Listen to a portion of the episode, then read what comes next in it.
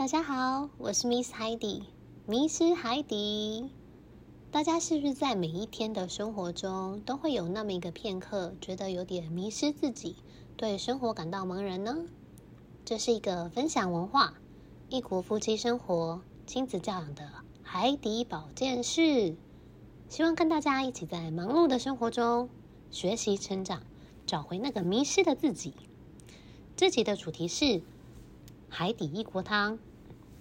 家里有了新成员，请问他贵姓呢？直到怀孕之后啊，公公跟先生就直接用 “he” 男生的他来称呼我肚子里的宝宝，明明根本就不知道性别。那在怀孕后期呢，某次的超音波终于揭晓宝宝性别，可能是这两个男人念力，真的是一个男宝宝。知道性别之后呢，下一步就是要想想小孩的名字了。嗯，因为我们的朋友之中啊，有不少都已经有小孩了。我们在考量的时候呢，就标就必须要避开那些名字。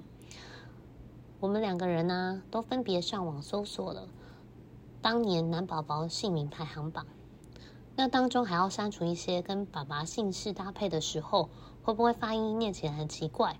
或者是有一些谐音的含义，那也因此这样子，剩下的选择并不多。那让我放心的，其实是我们取名字的时候，并不需要经过长辈，或者是配什么生辰八字，只要我们两个人呢觉得念得顺口，喜欢，其实这样就没有太大的问题。那确定好了德文名字之后呢，就是要讨论中文名字。我先生啊，他因为嫁给台湾人，哎，不是，是因为娶了我。他依法呢也有一个中文名字，虽然说他只会念不会写，但他也是有名有姓的哦。那既然他有一个中文名字，就代表他有一个中文的姓氏。也因此，我们家少爷到底是要跟谁姓呢？我们讨论了一下，后来觉得既然是中文，不如就跟着我姓吧。德文名字就跟着先生姓，如此一来啊，两家人就是不失礼也不得罪。当然呢，在孩子嗯出生之后呢，我们会有一些跟别人互动，或是报了一些亲子课的这种事情，常常会有需要填表格的时候。刚开始啊，老师还会用同情跟好奇的声音来问我说：“嗯，你们家还好吗？”嗯，我当时就想，嗯，估计是把我们当成单亲家庭了。但是后来，因为爸爸都还蛮积极的实体参与，所以呢，老师也哎就知道说我们是啊一家三口这样子，是一个异国的家庭。不过现在还是时不时的会被嗯其他同学的家长啊，或者是刚认识的人关心了一下孩子的姓氏。那也有不少的朋友问到，哎。是不是外国人就不太在意跟谁姓啊？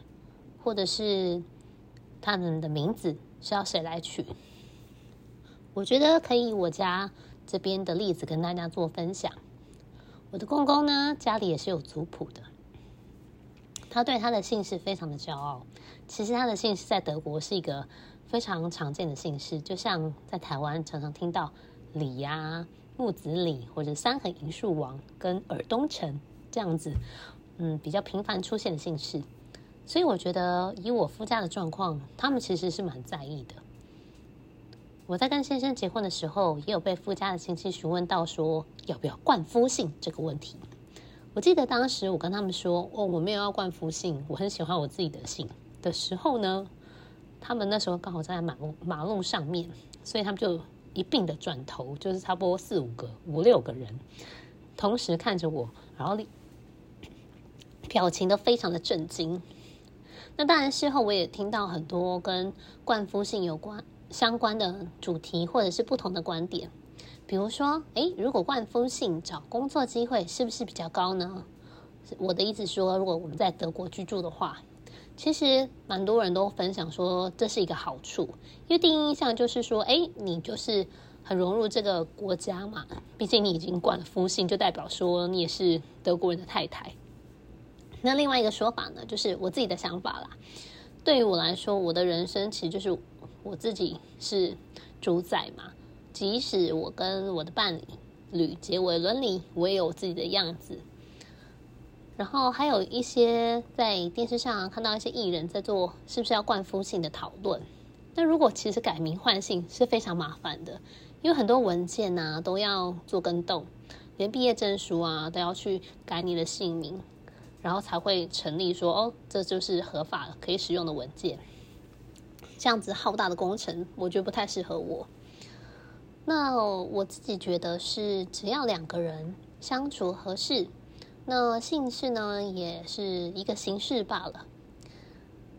那话说到这里，再跟大家分享一下吧。其实当初啊，我有把小朋友我自己小孩的音译中的名字放到网络上这种免费生辰八字的网站去做那个算命，结果没想到一算出来，他的笔画加上他的生辰八字竟然是大凶。当时其实也愣了一下，不过希望中西合并的他不要因为这样子就受到拖累。好啦，以上就是我今天分享海底一锅汤的，请问他贵姓？这个主题，希望大家会喜欢，也希望大家能够继续期待我们下一次的分享。我是迷彩底，迷失海底，我们下次见喽，拜拜。